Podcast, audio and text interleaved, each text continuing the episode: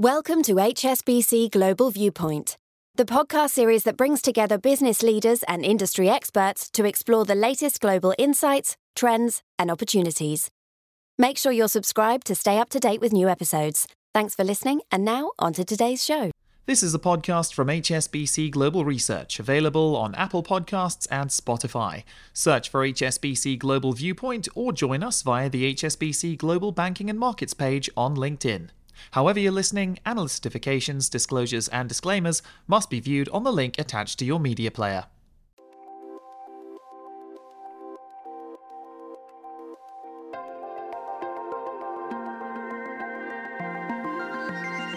Hello and welcome to Under the Banyan Tree, where we put Asian markets and economics in context.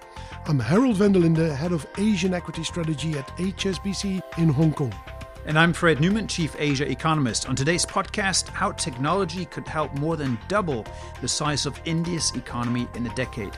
Our Chief India Economist Pranjul Bhandari, has just published an in depth report on this, and she joins us from Mumbai with the details. We'll be casting an eye over the wider Indian economy and, of course, also look at some of the implications for equity markets. It's one of the more exciting corners in the region. It's time for you to join us under the banyan tree.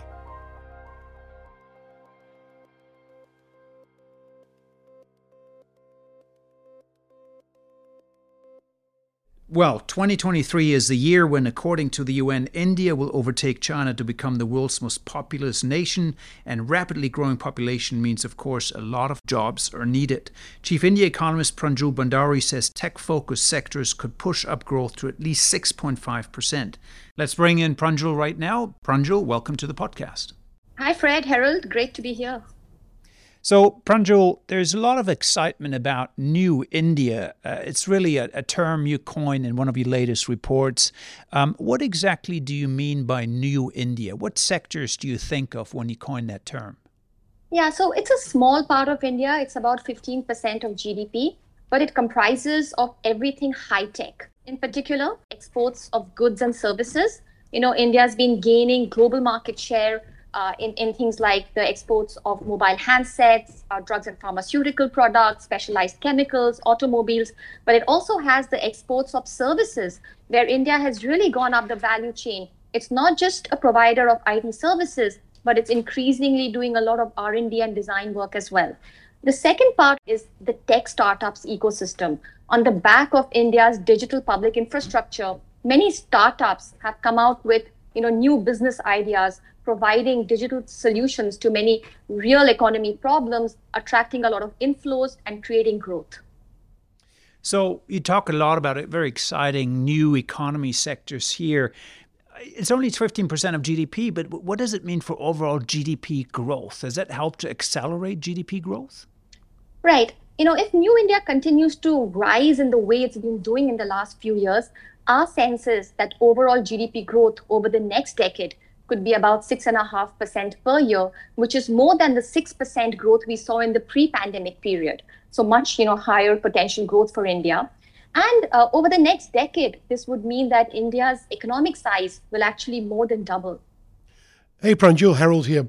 Um, we know this year India is becoming the most populous nation uh, on the planet, uh, overtaking China. It is a young population, so there's a lot of people that enter the labor market. Uh, that 6.5% GDP growth rate and the rise of New India, will that be enough to take on all these new people that, uh, that are looking for a job out there? Great question, Herald. And the short answer is no. You know, New India makes up 15% of GDP, but it only hires 5% of India's labor force. And India has to create about 70 million new jobs in the next decade. And our sense is that with 6.5% growth, it'll only create about one third of the jobs. I think what India needs really is more than 6.5% growth if it really wants to get enough jobs on the table. And, and how will India get there? So uh, the service sector is, is not so labor intensive. Eh? You say there's not so many jobs being created in that sense, but it's good for growth. So what kind of growth levels does India need to, to get there to absorb that labor? Right. If we want to move from six and a half to seven and a half percent growth, we can't just rely on new India. We also have to pull up old India, which is basically India's sluggish agriculture and India's you know low and medium tech manufacturing, which is not very dynamic and not very exciting. Uh, What we really need, and I think what we have right now, is the private sector participating. Uh, a lot of the startups have been focusing on services, but my sense is that if at some point they move into manufacturing, say digitization of manufacturing or agri tech, they could energize these sectors. And that's where we could get our 7.5% growth from. By the way, if India does grow 7.5% over the next decade, it will probably be able to create about two thirds of the 70 million jobs that I was talking about. That's pretty impressive, raising growth potentially 7.5%, but it, it is a very high number, yeah. Uh, maybe this is a good time to take a little break here. And when we come back, we're really going to talk about the bigger picture, how India compares to other development stories out there in emerging markets.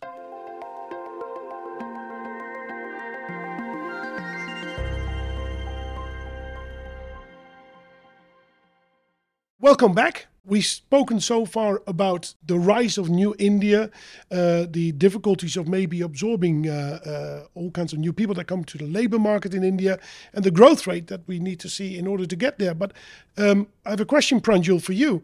What sort of policies do we need to see to get to growth rates of something like 7.5% in India? What does the government need to do to, um, yeah, to achieve that? Yeah, thanks. So I think a lot of things uh, number one, it needs to keep doing reforms. We've had some good reforms in the past, but that's not good enough. We need new reforms on the tax front, on lowering tariffs, on the power sector, and also a new framework for climate change. So all of that must happen. Private capex has been weak for the last decade. It's showing some good signs, but it really needs to rise up to, to sort of get to higher growth educational standards and employability of people has to improve. There was a setback in the pandemic period, but corrective measures must be taken. And finally, world growth must be strong enough to uh, to be able to absorb uh, a country like India growing fast. So Pranjul, let's take a let's zoom out a little bit and put India into context. What you're talking about here is a potential acceleration of growth if we, of course, you know, pursue the right policies. But it also is in a unique moment with new technology driving new India. Um, how would you then describe how India might compare to other emerging markets? We have in Asia, for example, many emerging markets have gone through a takeoff phase in economic development earlier, arguably, than India. Um, is India following the same development path now, or how do you think of it in comparative context? Yeah, so if India was to grow six and a half to seven and a half percent in the next decade, the economic size would more than double in a decade it would become the third largest economy in the world by 2027. Uh, it would obtain the upper middle income status in a couple of years.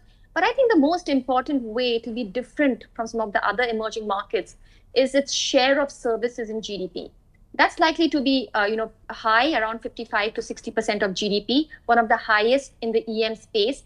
And in a way, you can say that India is going to benefit from the fact that globalization of services continues even if you know trade trade in goods has slowed a little bit.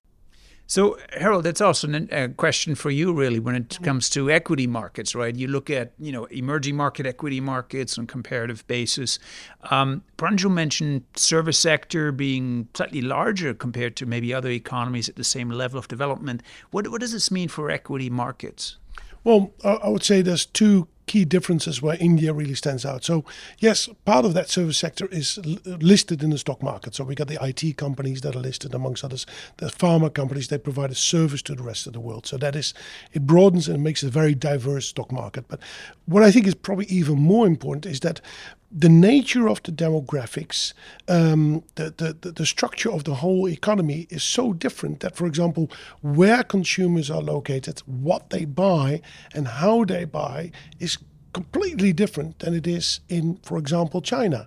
In China, you get most people close to the factories because that's where they work.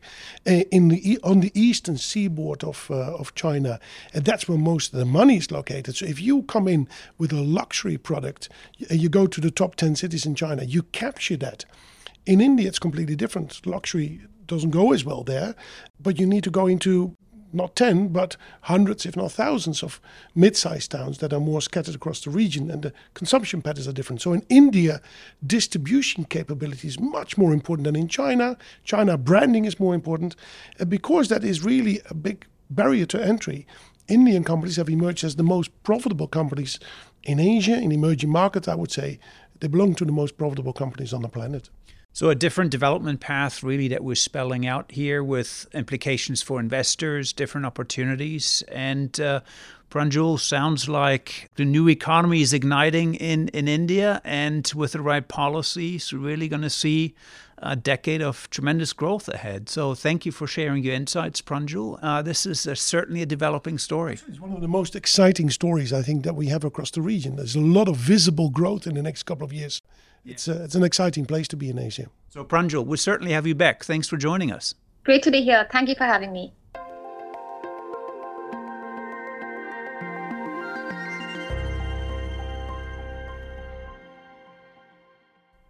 So, Fred, let's step away from work for a moment. Uh, what are your plans for the weekend? Well, Herald, as you know, my family situation has changed. I have a four months old boy at home, and obviously we struggle every weekend with how we entertain him. But we discovered actually that he likes art, art museums in particular. And so um, we like art. And so we're just at that sweet spot where he still finds it interesting. So we go to museums, he looks at these wonderful colors. Um, I have a feeling, though, it might not last very long. So I probably will find myself on some playground or some zoo in the near future. Yeah, but dolphins and while, uh, while we things, can go to museums. I think I'll enjoy that. But uh, any museums coming up in your future, Herald? Yeah, not not this particular weekend, but uh, I'm going to fly back to Holland, see some family. But I want to go to a, a, rather small museum in the city of Leiden, where there's a particular statue. As you know, Fred, I'm I'm looking at Indonesia's history. It's a bit of a hobby of mine, and one of the first kings that you could argue has united Indonesia as it is in the late 1200s, 1280, 1290. We're talking about here was a king called Kertanegara, and there's a statue of him, quite odd, whereby he's naked dancing on a graveyard with skulls around his neck, and it was really to build up kind of power, uh, spiritual power to, to get the country together and defend it against what he considered enemies that were attacking uh, the region. So um, it might not be really appropriate for small children, though, but uh, it's, it's really an interesting statue to take a look at. And then you're trying to sort of reenact that, or is that not part of the trip? I might try to do that, but I'm not going to send you any pictures of that. All right, Herald. Well, enjoy your holidays. And, you enjoy uh, your uh, museums as long as it lasts. Yes. And uh, thank you, ladies and gentlemen, for joining us. And see you again here under the banyan tree next week, same time. Cheers.